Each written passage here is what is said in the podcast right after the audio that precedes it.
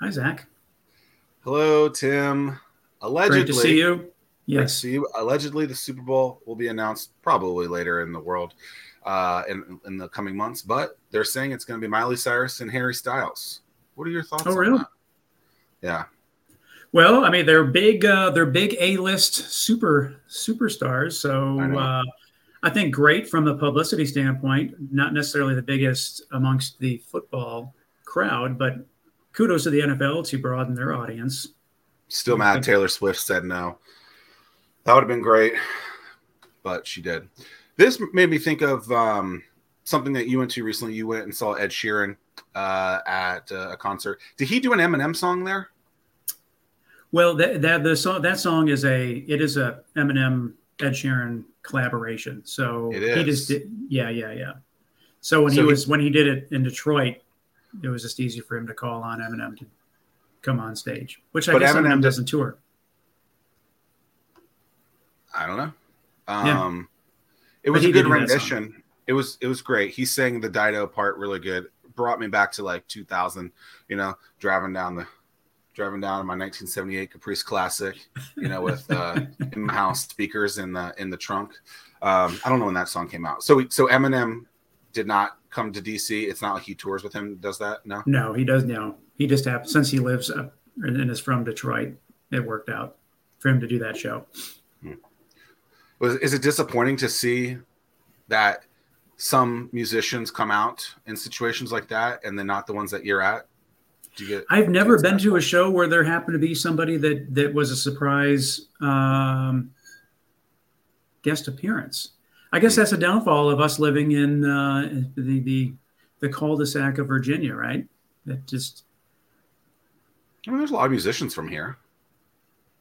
yeah, yeah. I uh, but in terms of, I'm trying to think. Now, I think the only the in recent history, I think the only time that I can remember, Gwen Stefani did a show at the amphitheater, and Blake Shelton came out to do uh, a duet with her, and so that was a pretty that made some headlines. Are they married? They are, All right. Well, that's not that but that was before yeah that, that was before they were married. I see. I see. Today's show has nothing to do with music. Maybe we'll get in and talk to some music. Today we have uh, a wonderful guest, Richard. We have, um, you know, fun fact. People probably don't know this about me. We both share the exact same first name. Congratulations. First time, Oh. Huh. 175 episodes. We're there.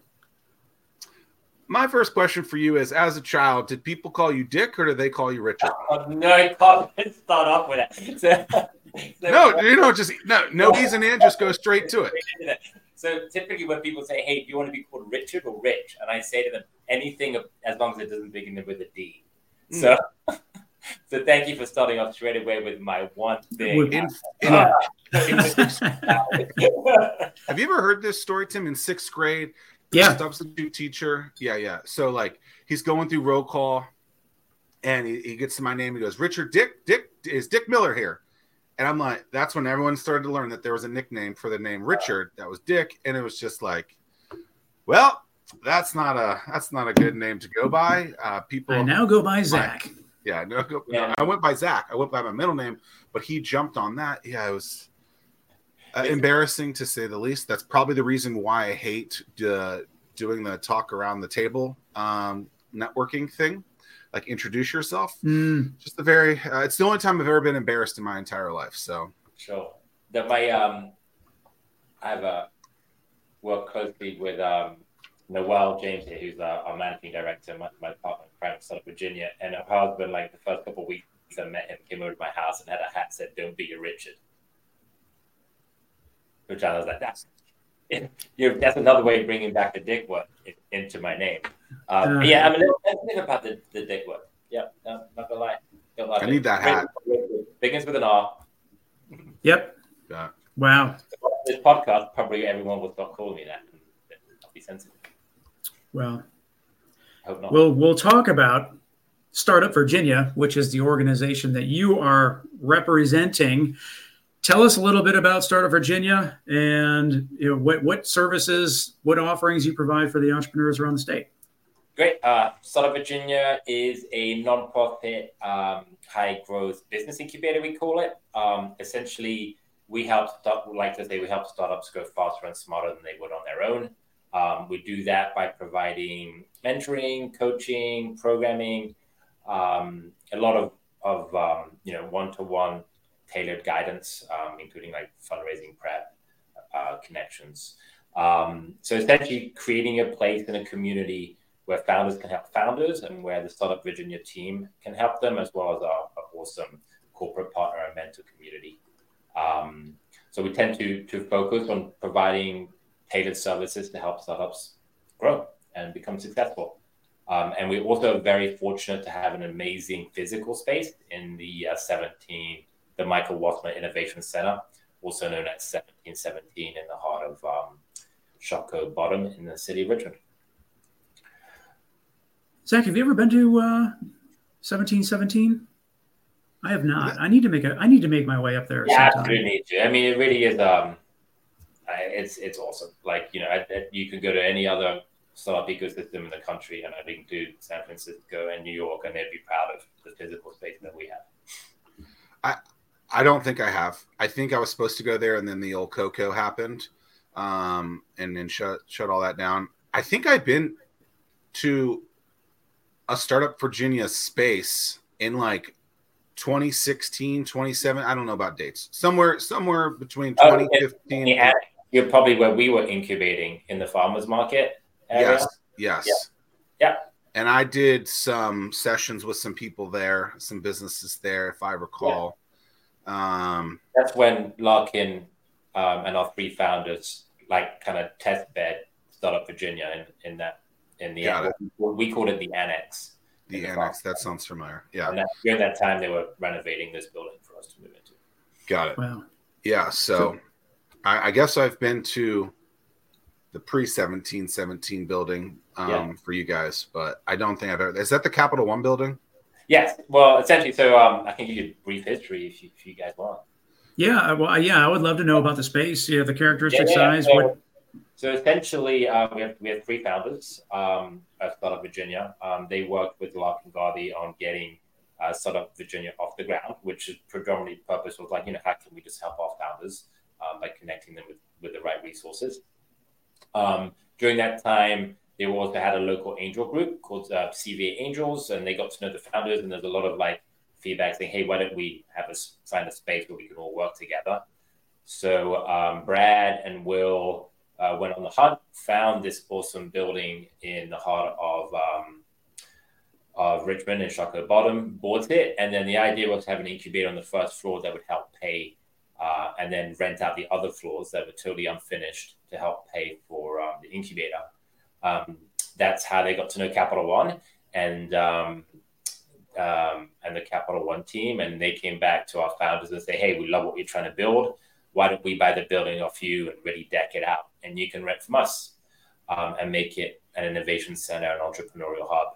And um, that's what they did. So in 2016, we were incubating ourselves in the annex. And in 2017, in March 2017, we moved into um, the Michael Wassmer Innovation Center. And here we have about, Startup Virginia has um, two to three floors, about 5,000 square feet each for our subsidized workspace, open workspace, and offices for our startups uh, members and community members. And for five is um, Capital One space, uniquely for them. And then uh, just recently, last year, we had two awesome tenants move in Bridging Virginia and Metropolitan Business League, which is now the largest minority association in the state of Virginia, move in the first floor. Um, so we're really working hard on making this a good front door of entrepreneurship um, and uh, for our region. And um, we also have a kick-ass uh, rooftop with for events, which we do a lot of our events in. So it's super fortunate to have it. Great resource for entrepreneurs, great resource for us nonprofits in the region. Yeah, I mean, the, I see the some of the graphics uh, that you guys push out, uh, and some of those graphics is pictures of the rooftop bar. And I mean, it almost it looks so nice that it's it almost doesn't seem like it's real. But uh, so yeah. kudos to you to have such a cool space. Cool. You should come and do a podcast up here one time.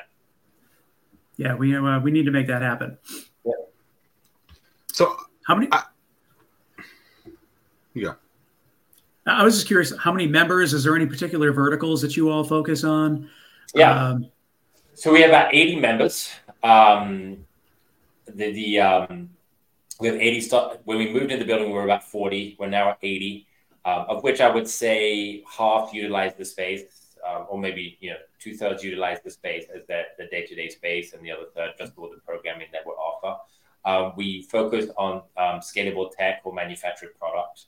um, so to be part of what we call the incubator you have to demonstrate that your idea or business can scale exponentially either through tech or through a, a product um, and then once you're accepted, um, you um, go through our programming um, and have, you know, what we like to say, a, a, wide array of buffet of options that you can take advantage of. But as an incubator, it's your responsibility to, to you know, and, and with our guidance to, to try and plug into the same to what you what you're at right now. We've also developed a lot of other programs um, to help feed the the incubator. So, for example, we have the Idea Factory, which we're currently accepting applications for, and thank you for Tim for helping us spread the word on that, um, which is a seven week uh, idea acceleration program.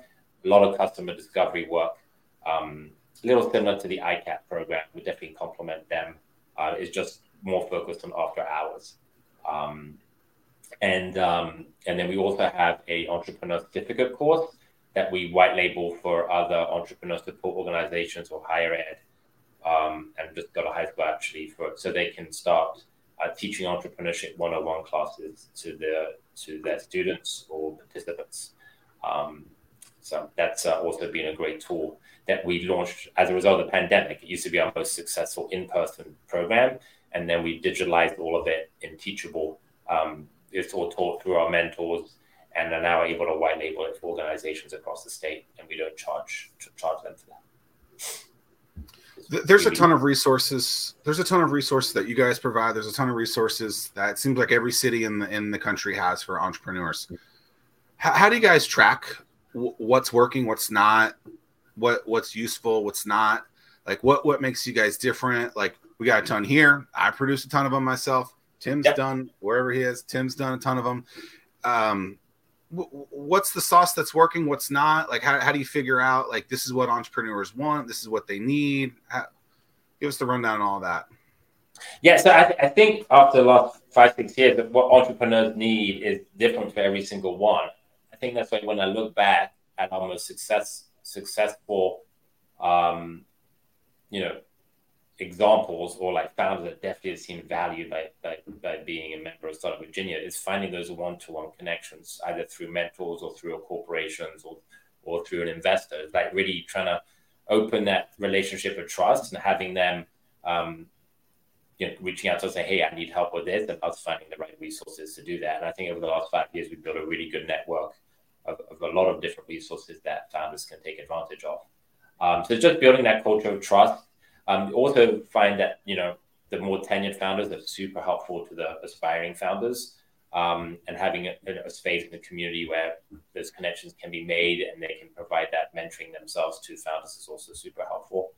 Um, so what we do, you know, a lot as far as like other organizations, we you know we just actually did a competitive analysis just to see like other nonprofit um, entrepreneur support organizations in the state and outside of the state. What do they do well? How do they you know pitch themselves um, and compare you know what we're doing right areas of opportunity for us. So in the process of continuing to do that.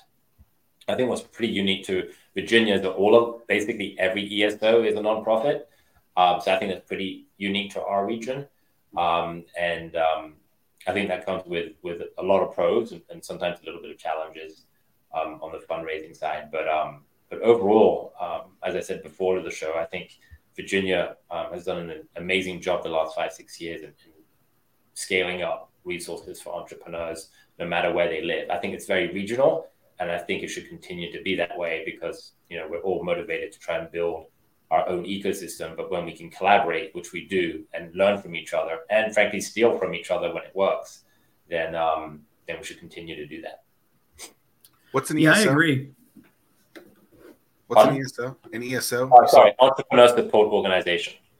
Yeah. Okay. Tim. Yeah, we recently had a uh, what's a VAN offsite. So VAN being a Virginia Accelerator Network, Uh, so credit to, to VIPC.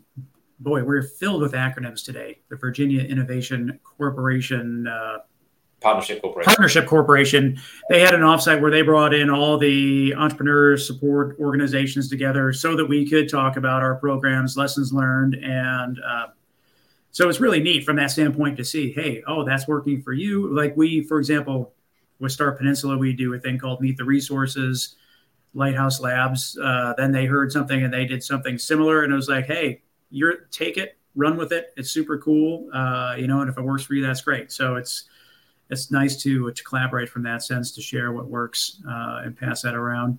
But the, the, the takeaway that I had from attending that uh, offsite was the fact that yeah, I don't know if other states do anything like that, where where they take entrepreneurship from a state level to really compare notes, to share the lessons learned, how to be successful, and uh, I think that it, it's a great win for the state and for the founders. Yeah, I think VIPC again, Virginia Innovation Partnership Corporation, which is a separate, it, it is a state, but it's run separately as a nonprofit. Um, they, they have um, done uh, truly remarkable work, I would say, the last three, four years on trying to work collaboratively with organizations like spread across the state. Um, and I say that um, because it's not only asking us, you know, um, what we need help with, but it's also they provide operational funding, which is so important rather than just programmatic funding. Um, but not only do they do that to help us build our own resources and our program and increase our sustainability, they're also the most active venture um, organization in the state of Virginia as well. Um, and to help feed that, they also have grant opportunities for folks who are trying to validate their idea. So, as an organization that works with tenured founders who are ready to fundraise, and can take advantage of the venture arm, and as an organization that works with aspiring entrepreneurs that we can help guide and coach and do customer research so they can possibly get a non-dilutive grant so they can work on their idea full time to hopefully be fundable in the future. Now that we have that funding roadmap, it helps significantly. Um, and I think they deserve a lot of credit for putting the infrastructure in place. And I hope we can only do more right? It's it's it's vital. Um, as I think I read, but this was a couple years ago, to our data, but Virginia was ranked um, 46th in the nation as far as startup activity. So we really need organizations like VIPC to lean in and help us um, improve that metric significantly. How, how does that organization? How does that statistic? How do they figure that out? Because there used to be the Kauffman. There used to be the Kauffman thing that said, you know, we are in a lot higher number than 46. So like, and at that point, Kauffman was you know the go-to for you know startup data. Like so, I always yeah, question. I think Kauffman focuses on small business, not not tech um, scalable. I think there's a big difference between the two. Um, so I think Kauffman focuses heavily on like more traditional small business. Just look at the number of licenses that have been.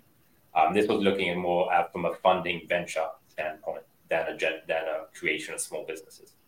So they'll look when they when you refer to startup activity, they're more looking at like which startups are being funded by VCs, um, mm. are, are, doing seed rounds, are doing Series A, Series B, Series C's. Um, so I think it's a different stat. That's a surprising stat, though. Knowing that there are some major universities in in the state that DC and the Northern Virginia, maybe DC isn't. DC's not included, yeah. Its own thing, but that, that's a, a pretty low number. yeah, it, it is. Again, this was like two, three years ago, so I'm sure. Still, I don't think people would have thought that was the mm-hmm. case. I think they would have thought they were in the teens, in the twenties at worst, not 46. Yeah, you know. I, yeah, that I, I, that captured a lot of attention when that number came out, and a lot of a lot of work going into to changing that number. Yeah, and I, and I don't I don't know how often that number they reevaluate or how often that number is is released or not, but one of the things that I appreciate so much about all of us, like here we're in Hampton Roads, you're in Richmond.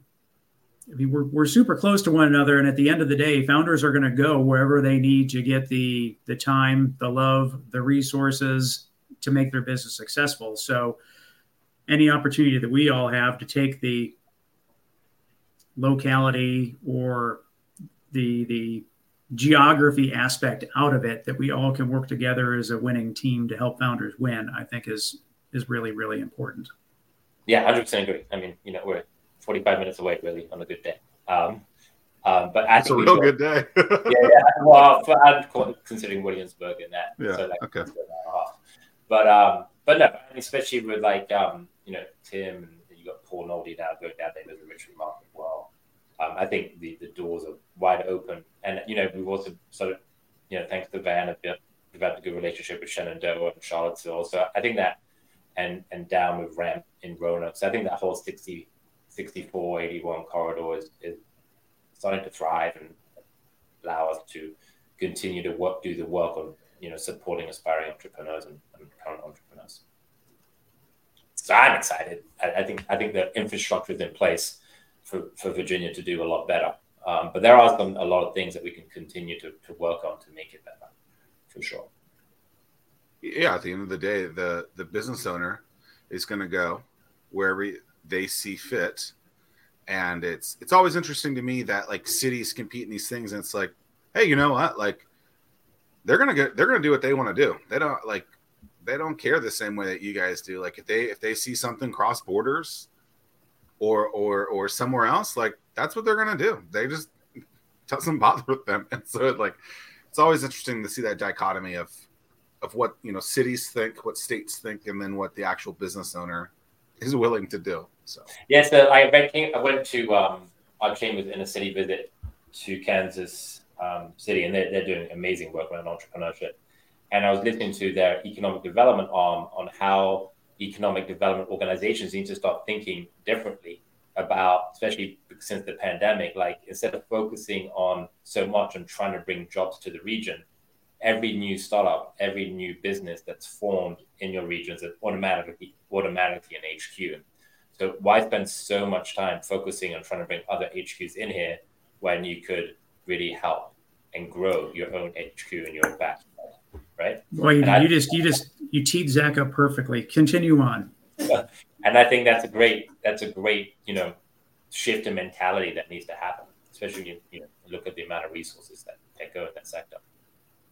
Where am I going to go with this, Tim? I mean, like I don't. Well, I mean, so so like literally probably 2013.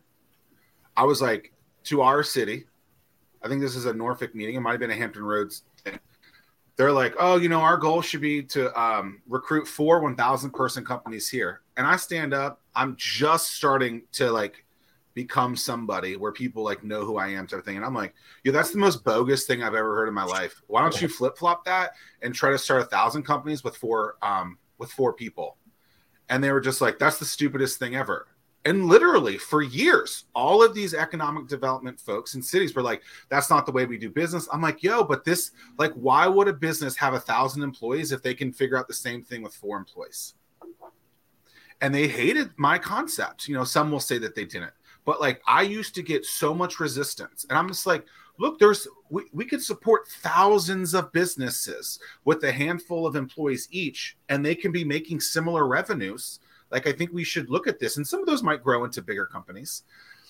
Eh, eh, you know, um, from a, an employee perspective, and it's just it's interesting that Kansas City sounds like is is saying what I was saying a decade ago, and now we're telling other people that hey, um, this is the way to look at it. When our own backyard didn't want to look at that, you know, years ago. So maybe maybe they'll um, maybe they'll change their mind, and uh, when they do, I'll just I'll just bow down and say, Told you. Well, I mean, I, I, I talk about that. I mean, timing is everything. Yes. To be fair to Kansas City, this was one of the economic development arms, and then we went to another another um, session, and it was a different EDA, and they had a total different, you know, way of looking at things. It, so, like, you know, they weren't um, they weren't too different it's just I don't I don't I don't I don't think I've ever even said this word, so I don't even know what the meaning is. But it seems like disheartening that like as like you don't even believe in the people in your own place, right? It's like you don't even support.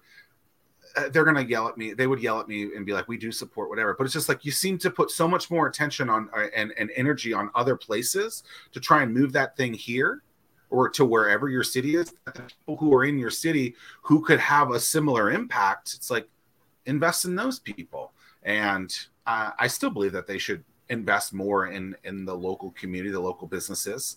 Um, because so here's a good stat. So I'm looking at so tagging onto that 46 stat. So I'm looking at um, a stat from the Census Bureau, Moody's Analytics, Analytics, um, job creation associated with startups. Where do you think Virginia falls? In the top quartile, second quartile, third quartile, or bottom quartile?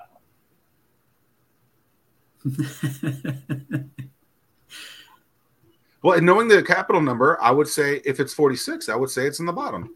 Well, no, it's not. So we're obviously doing it's, it's in the third quartile. Okay. So for a state that was number one in doing in business in the nation for many many years and it's consistently in the top five, you would think we would be better, right? And uh, statistics, yeah, statistics are always something that like I always am like, okay, I saw that stat. Now let's peel back peel back the onion and really let's figure out what it's actually saying, right? And so like, what's the full story on something? And as as a guy who has a journalism degree, as a guy who basically still, you know, I guess you could call this media, still is running in media, it's like headlines can be very manipulating and very misleading to people. And a lot of people will just look at that and say, okay, 46. And then it's like, okay, let's peel back the onion figure that out. And it's like, okay, of that. So I don't know what that is, but I could, um, you could look at it and say, well, there's a huge grouping of 30 states in there that are all basically the same.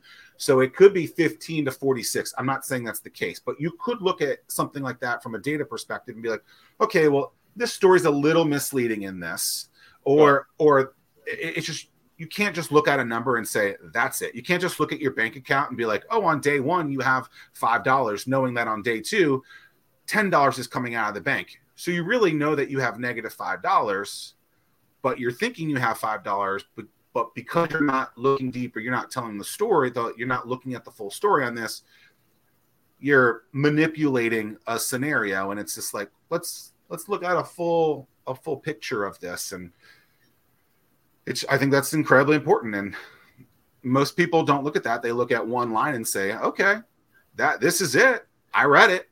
I see it. And it's like well let's look at the full story i think the full I, honestly i think in this is Richard Wintsch's opinion. Um, the full story is Richard does. Virginia is starting to do really good work in supporting entrepreneurs.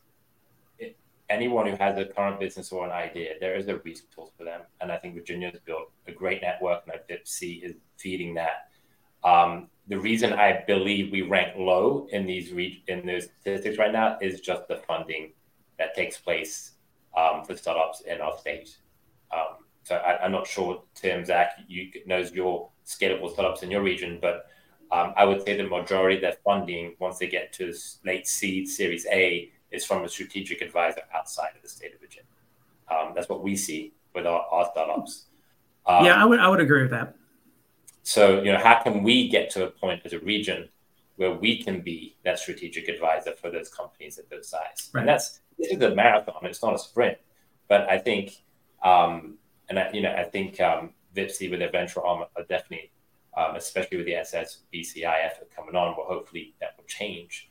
Um, but there's just we, I think we have to acknowledge that in order to be in the top quartile, we need to we will need to have a, a more robust fundraising environment in our state. And I, am not sure yeah. if, we if, we ever get there. And we talked about this last week with uh, Paul Nolde, just in the sense of if you look at a, VC or a VC firm, and and they they have a fund. That typical fund cycle is ten years. Some will extend it to, to twelve. With, with all of us, I mean, we're if we were a fund cycle within an ESO, you know, we're still in our very first fund cycle. Yeah, we yeah. we we haven't mm-hmm. we haven't started our second fund yet, so we're still really early. And now, some of these companies, you know, we're starting to see a few acquisitions or successful exits. So hopefully we're changing the culture in the sense of when there's successful exits, those people that are now high wealth uh, and we saw a return will invest more money and change the culture over time. But it is going to, I mean, it, it's, it's going to take 20, 25 yeah. years. And we're, we're, ha- we're just barely halfway through that cycle. Well, and that cycle is it's continuous. It, yeah, and it's it's those people who do see success. I, w- I would be interested in in um, the the top ten cumber the top 12 and a half com- uh, states in that city or in that um, in that poll. Where in that statistic, I guess it's not a poll. Like, are those the twelve most you know wealthiest places too, and those people are funding it back in because I think you know you, you who are the 10 wealthiest people in Virginia are they investing in startups in the same way that the 10 wealthiest people in California and Massachusetts are and I, I would just I mean, wonder if that cycle's happening. top quartile is basically Midwest to West. I mean, wow. Um, apart from um, this is interesting. Georgia's in the top top top quartile, and North Carolina's in the second quartile. Yeah, it's, there's, a, it's a lot of a lot of major universities in Georgia. Yeah, yeah. And there's a lot of so, yeah. major businesses there. So, but it's also like I, I think yes, reciprocate and and and give back, but at the same time, like some people don't want to invest in companies that way, and and you know that's that that that's a piece too that that can be difficult for them to want to yeah, to get I mean, into. Essentially, you look at though. Oh, you look at Dell uh, in Austin, and when they went public, all the Dellionaires that were were created, and how Microsoft changed Seattle, and then Amazon changed Seattle. I mean, when you have those successful exits like that, and people just overnight become millionaires because they the the company went public. I mean, you can't help but like give back to the community. I mean, you just have so much disposable income at that point that it all works. So we're, we're getting closer, and, and and as Richmond and Hampton Roads continue to get, get closer and closer to one another. Uh, I mean, I, what's what's the most mature company uh, in the Richmond area, Richard, in terms of like successful raises? Has there been any uh, Series B companies uh, up in Richmond? Um, you got Koalafi right now. Uh, used to be West Creek Financial. They're you know they were did Series C's a, a Series C uh, couple years ago. You obviously had CarLotz that made it public mm-hmm. um, mm-hmm. as well. Um, we just had MajorClarity that had a, a good sale. Um, and Joe Joe is an amazing founder who um, has worked really hard um, and has you know grown a great company. So that's probably one of our most recent sales. We've had another one, though I'm not sure if it's public yet, so I can't disclose there. So it's like like you say, that wave is there and it's happening. Like you got these startups from ten years ago that are now starting to get acquired, and hopefully those they you know those founders continue the company and they have if it's a private equity they end up um, selling and they can reinvest in our in our flow. You got Granova as well. So I, I think you definitely um, and we've got some really good and upcoming. You know, last year six of our members closed the Series A round, so that's that's a good sign for future wow. years. Um, Do you feel like that story is being told? So, like those companies that um, the, the four or five companies that you just talked about that that are close to exiting, have exited, are are on the the the brink of it. Do you feel like that story is being saturated into the market the way that it needs to, the same as some other stuff is? And how important is that happening is and, and what is being done to to make that happen in a bigger thing? I think that's a, a big piece missing here right? Like you don't even know the top five businesses right? unless you uh, uh, unless you happen to you know see some chamber um, you know award that's saying these are the top 10 companies to look at um, or something like that like that's really it. And that's one day and like you don't really follow i know startwheel or innovate hampton roads does some of that but there's only it's like it's it's still that that missing cycle where people aren't talking about it maybe not on a daily basis but on a pretty regular basis like is that happening in richmond and and if it is what are they doing what, what are you guys doing to actually promote yeah, that Zach, i think it's, it's happening similar to you guys it's happening within our bubble so we're right. all aware I guess that's what, yeah, the bubble. bubble. people know it yeah. how do we get it outside of the bubble i think it's still uh still mm. something that we all need to work on as across it's, the state um not just you know not just Virginia, not just it, Central Virginia. It's interesting. I I went to a Jelly Roll concert a couple weeks ago. I had no no idea about them, and th- this makes me think of just like music and and, and how it was shared, right? And so, uh, one of my good friends from college was like, "We should go to this show," and I was like, oh, "Okay, that's cool." And I went, and I and I and I loved the concert. It was it was a great time. It, I wonder if that that scenario happens from a business perspective where people are like, oh, you should check this out. It's like that share button. And in with people who you would never expect to to see that. Right. Yes, in the same bubble, but is hmm. that like to that next step? It's like, oh, you should go watch this TV show. oh, you should watch, you know, you should listen to this thing. Does that business thing happen? That same scenario happen from a business perspective to, to people? I think I think this is an example of it happening here. I mean, so uh, we have the Richmond market the Hampton Roads market. We're talking about that here, and it all started uh, like with a with the newsletter that we send out every Tuesday. I would get some stuff and include it because again, knowing the founders will be more than happy to drive a 50, 60 miles to Richmond to attend something. And, and then we started, Richard and I started talking, and it was like, gosh, you guys are doing, you know, and, and the more I dug in, it was like, gosh, you're doing really great stuff. Let's, let's continue to talk about this. And maybe these two bubbles can then form and make a bigger bubble. But uh, it's, it's all starting to happen. I agree, and not to toot Tim's horn, but I do think his newsletter is a benchmark for anyone else in Virginia. I think it's fantastic. Uh, I do like the Tim take. It words it means I don't have to read the article. It's awesome. um, no, but I think you've done a re- remarkable job with that. And you know, I think I think it's how like you look at like how our Startup Virginia certificate program. Uh, we're just now designing for seven five seven. Um, the um, ODU program is centered around that, um, and um, you know, I, I think that is our way of being able to like um, expose entrepreneurship affordably to, to any to, to, anyone else in, in, Virginia. So I think that, pro, that even though that program's all online, those connections we're able to make with the organizations who want to leverage it starts that collaboration um, and that partnership. Which I think is. Yeah, so, so if you can, so let's close the loop on that real quick. So the listeners from Hampton Roads that are listening to this show and they're like, "Gosh, I want to get plugged in to Startup Virginia." What is the best way for the people in our region to connect with Startup Virginia? What what can they take advantage of?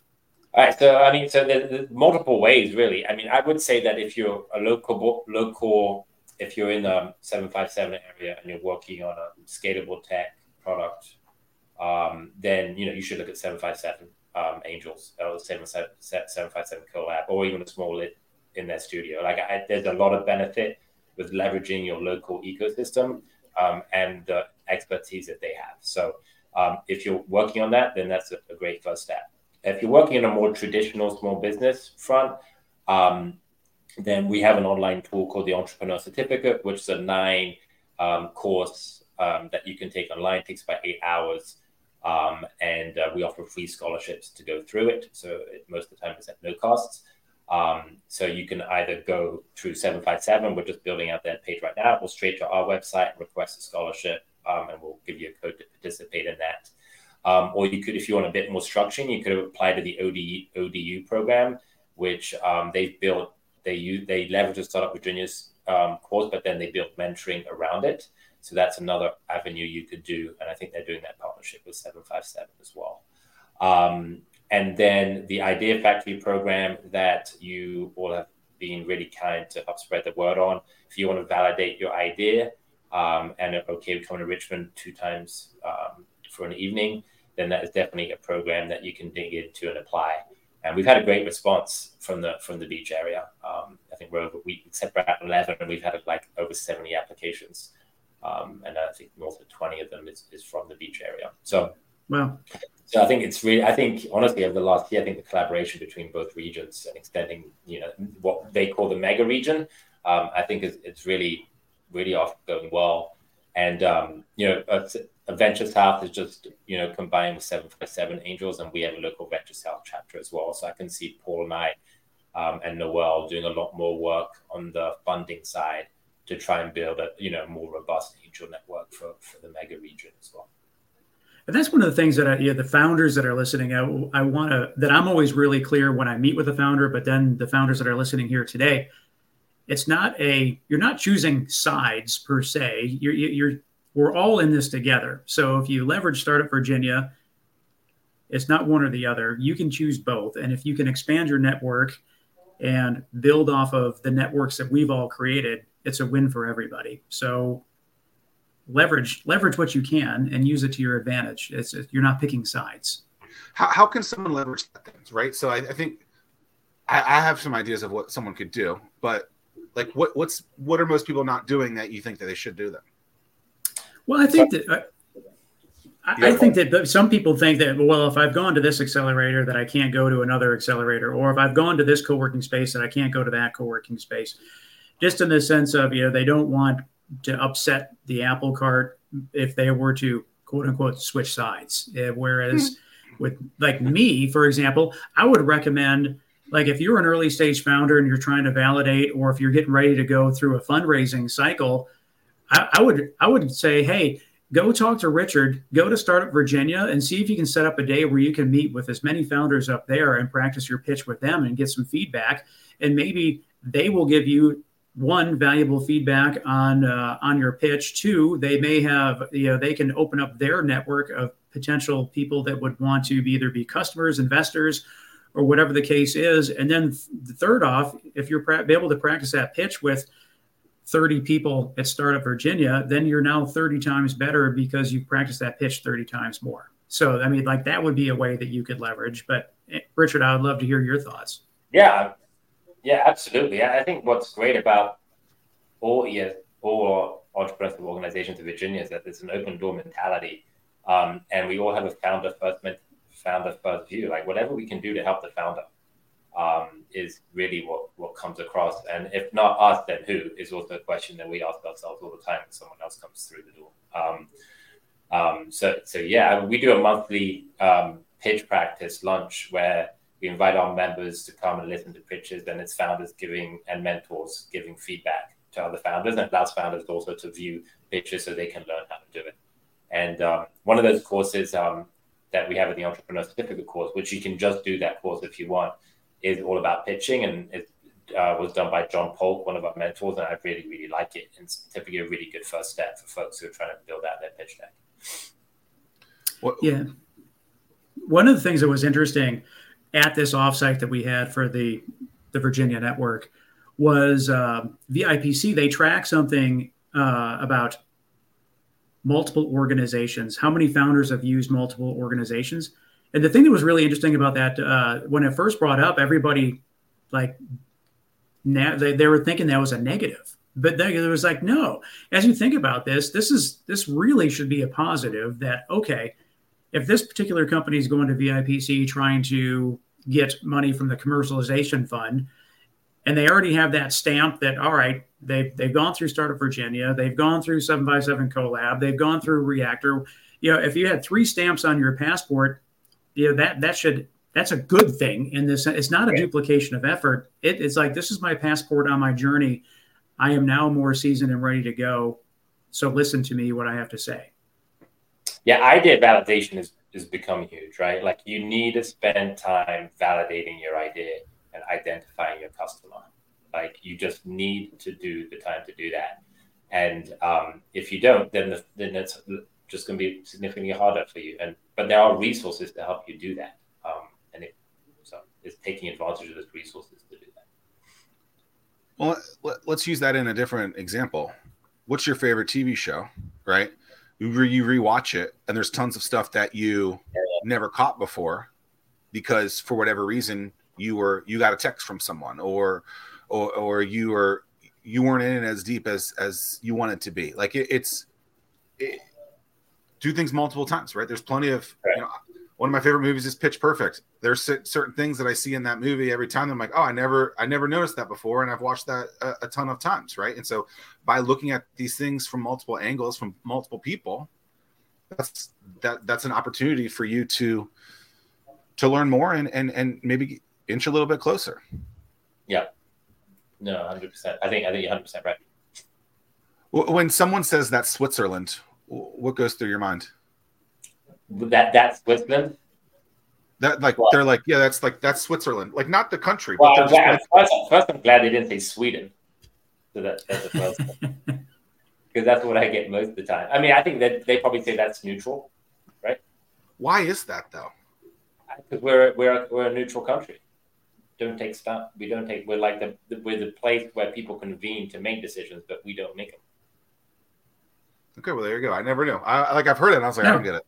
I mean, I'll use that phrase. If I have no, yeah. T- yeah, if I, have, yeah, if I have, if I am, if I'm neutral in a, in some sort of situation, discussion, or whatever, yeah, I'll be like, hey, I'm Switzerland in this, man. I like, yeah, I'm, I've got, I've no, no dog in this fight. Well, I figure there's no better person to ask than someone who's from Switzerland. And Yeah. so Richard is from there. So I've, I've been holding back that question for like six years, just waiting to meet someone Yeah. from Switzerland. so here we are. Thank you. Yeah. Um, That's- for, for and that's why my there's, life. you know, that's where there's WIPO, United Nations. You know, that's why they're all, they're all located there. Um, it's very, very, you know, people forget Switzerland is well, Switzerland's a lot further south than people think. Like you must know there all the time. No, it, it doesn't. It's only four hours away from the south of France. Like it snows in the mountains. It doesn't snow much in the cities. Um, yes, the chocolate is absolutely amazing. Yes, it's incredibly expensive, incredibly, um, but it's very well run, um, and it's and it is clean. It is beautiful, um, and if you were to go, unless you're a skier, but even if you're a skier, I would say you should go out west. Um, is to definitely go in the summer. I mean, it's it's absolutely breathtaking in the summer. You, you've lived in this. You've lived in the states for twenty Twenty. years. Yep. Yeah. Uh, So like, did you take anything from Switzerland that like you you use now that like not like physically, but like some something from life from there that you learn that you still use um, that helps you get through? I mean, maybe it's just the the neutral No, mindset. really, like I'll be honest with you, like when you're born in Switzerland and raised, I got born in school in England, so that's why I have more of an Anglo-Saxon culture. Um, I like more of the the craft beers and the pub culture and stuff like that. So I, and my mother's English, so I definitely have more of an Anglo-Saxon culture to our family. Though my dad is Swiss, and um, we tracked our family back to the 1600s. Um, so very Swiss origins, but um, I forgot what was the, what was the question again right at the beginning. Like- Yeah, is there any is there anything just from like the the Yeah, switch but- culture that you Yeah. But you were basically like growing up, I knew I was gonna end up being a banker. Like it never like I knew I was gonna leave college and join a bank. And that's exactly what I did. And and it's just weird. It's like you just you just it's entrenched in you. My Wow. dad was a banker and both my brothers were bankers. Um, but in different areas. Um, but still, um, but like, did have I taken any of those skill sets to America? No, I think that, but I think that's the great thing about America is that you can find where your passion is. And um, I think my passion around entrepreneurship and um, workforce development, nonprofit was during my time at the chamber. Um, I spent 14 years at Chamber RVA here, and um, Mm. just realized that I really enjoy doing mission purpose work, but with a more of a for profit attitude. Um, I generally believe if you're running a nonprofit, you're running a business. Um, and if you're fortunate to have a year where you have proceeds, you just reinvest it into the business. That's the only difference. Um, so, um, but I really, you know, was thankful for that for those years at the chamber. It taught me a lot, and it created amazing passion for for Central Virginia, especially. I love it here. My wife is entrepreneur, started her own business here. Um, it's a wonderful quality of life, and I think the the one thing that America does better than any other country in the world is that if you do want to start your own adventure, um, no matter what it is, you can, and and I think that's awesome. So true. And it's amazing to me. It's entrepreneurship is alive and well, especially from those that come to our country from outside of our country. I mean, it's it's it's stunning. Well, the people that are born and raised, they they for whatever reason they just don't see it uh, as much. It, it is you can make whatever it is that you want to make. You just have to have the desire. Sure. What uh, with that said, I get this question all the time and I'm curious to your response. Maybe you can help me craft my response better. But you get someone that walks into Startup Virginia and they want to skip steps. They want to take the elevator to the top and they immediately want to have introductions to investors. You know, and it's just like, whoa, whoa, whoa, whoa, whoa, whoa. Just slow down. What's your response to someone that has that question?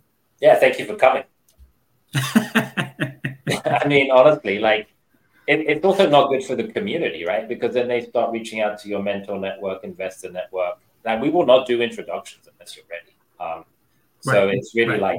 like we really can't help you if you if you're gonna. And we get that a lot. If you get an established founder who believes they have an idea that's worth investing in, and they're just coming to us for money, then it's like we're not the right organization for you. Simple.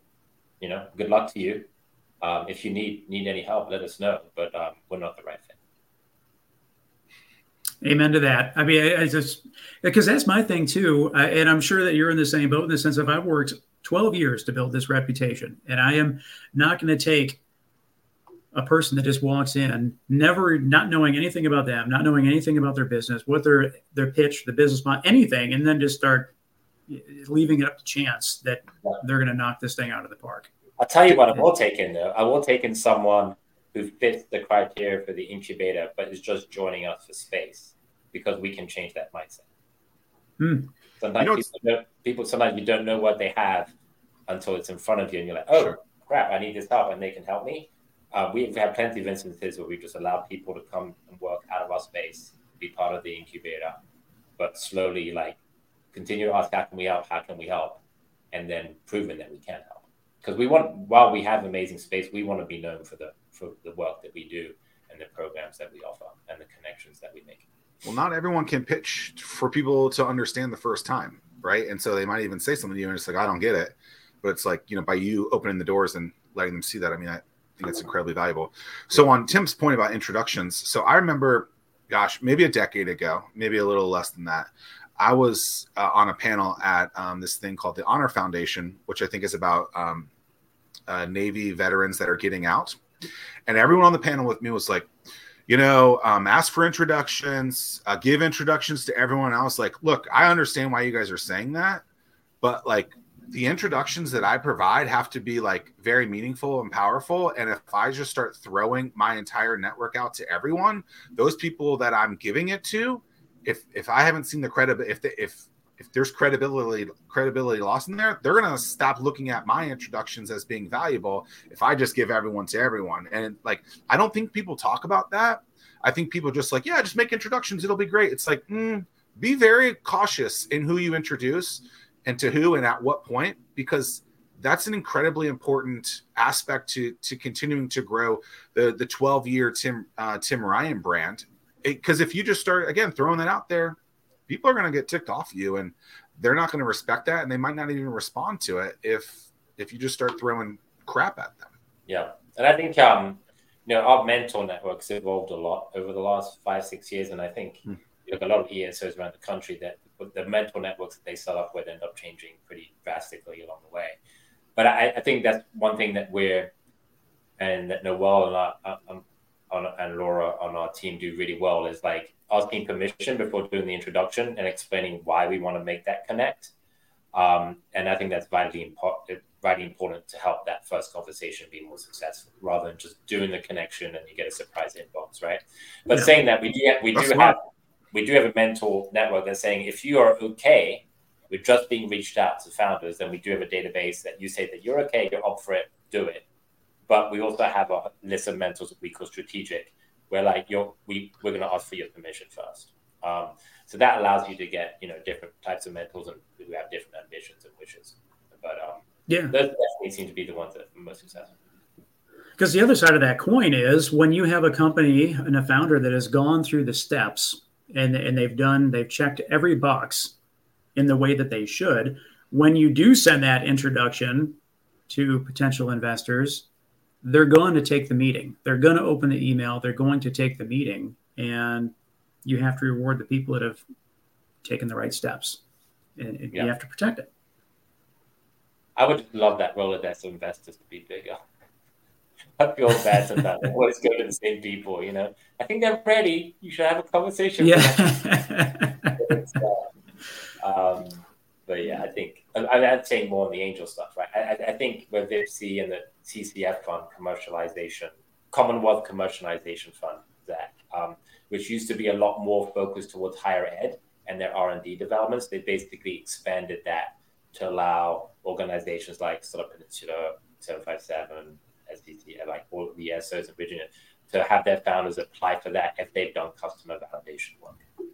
Um, so that's opened up a nice pool. So the addition of that has allowed us to, to, to get people ready for that. But like the next step, which is basically angel investment, convertible notes, um, or small equity rounds, that's still, yeah, I would love to grow that a little bit more. And I think that's a lot of education, uh, more financial education on why startup investing can be appealing if you're a high net worth individual. Um, Yeah. But to your point beforehand, those who tend to really play in that game are those who have had previous exit and under- from this kind of sector. And we just hopefully we'll get more of them down the road. Um, and it's it's a marathon for sure. Curious, Rich. What's a what's a favorite golf course that you've ever played? Oh, that's a really good one. Ballybunion Island. Um, wow. which uh, I did with my dad when I was 17. Um, Where's that? In Ireland. Um, so it's a links traditional links golf course. So that probably was the one that I have the most. Um, I'm a member of a club here called Willow Oaks, which I absolutely adore. Um, I'm a very biased um, and you know faithful um, member, but I absolutely love that golf course. And if I was going to say one on the East Coast, at Harbour Town is probably my favorite. Where's I that love, located? Um, Hilton Head. Oh, okay. Yeah, I love golf courses where um, you have to have a green and a tee right next to it. If you have to go in a cart to get to the next tee, then I will automatically dismiss you, no matter how good you are. Tim, when was the last time you golfed, Tim? It's been a while. I'm so busy now that, uh, well, one, I'm busy.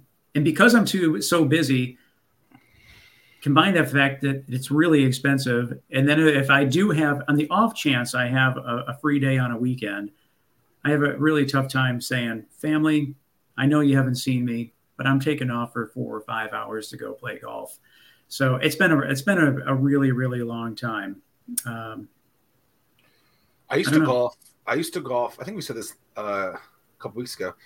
Uh, I used to golf like once or twice a week at the ODU course with um, Jay Livingood and um, founder of Yellow Dog Software. And then I don't know what happened. I guess I got too busy to do it, and um, and I, not that I was good because look, he was like a scratch golfer. I was, I think the greatest I ever hit was like um, plus seven on one hole. Um, I don't even know how to. I don't even know what that is. Like four over par. Um, yeah, that's probably the best I ever done. But you know, that's why I like Topgolf because you can go there for like an hour, mm-hmm. hit hit the crap out of a ball, uh, impress a couple people that you can hit it far, it ain't accurate, but you can hit it far. Uh, I once hit the net, and people were like, "Wow, that's impressive." I was like, "Well, I hit hundred balls. I only hit one of them, but uh, yeah, it's, all, it's the one shot that brings it back next time. That's all it takes is the one shot. Yes, yeah, right. I think that's. I think that's. It's a very yeah, it's my meditation. You right, it's, it's been a big part of my life. Um, played in college, I played for my country, and it's uh, it's that that break I give to myself every try at least once once or twice a week um, now that my kids are teenagers and they don't really care about me being around, it's a lot easier to uh, to do that um, for sure. What, what's something we haven't talked about that you want to talk about? Um, good question. You know, like I, I, Tim, I would love to know. Like, can you give me like the thirty second elevator elevator pitch of Start Peninsula because I don't think I know that organization well enough. Uh, on on which organization? Start Peninsula. Oh, yeah. So like Start Peninsula, we we're in our 12th year for that. And yeah. and truth be told, that it, Zach back in the day had something called Start Norfolk. And it was Start Peninsula was modeled after Start Norfolk. It started as a weekend pitch competition. And um, what we found was after that weekend, nobody did anything until it was time to get ready for the next one next year. It was held every November. So we we extended everything to make it a year-round set of activities. We added Pitch Perfect to help people perfect their pitch. Um, so now what it comes down to, we have four micro pitch competitions that we do. Uh, we do it in uh, March and in April. Then we take the summer off, and then we have uh, September and October each of those micro pitch competitions has 10 people that pitch and the top three from each of those micro pitch events that advance to the championship round. The championship round is then held in november. This year is november 8th so what that makes then is the top 12 pitchers of the year for our area and then they uh, they pitch november 8th and the top three uh, pitchers they get $5000 in seed funding uh, and then places 4 through 12 they get 500 the whole idea then is one, it's year round. If you pitch in March or April, you have to continue to work on your business throughout the rest of the course of the year. You can't just show up in November and say, I haven't done anything. So uh, it helps the engagement. Uh, again, it, it's it's the competition level. It is the top 12 pitchers of the year, uh, and it's worked out really well for us. That's great. Money to come to that. Well, we do, and the great thing is we do everything online. Everything is all done via Zoom. Oh, is it really?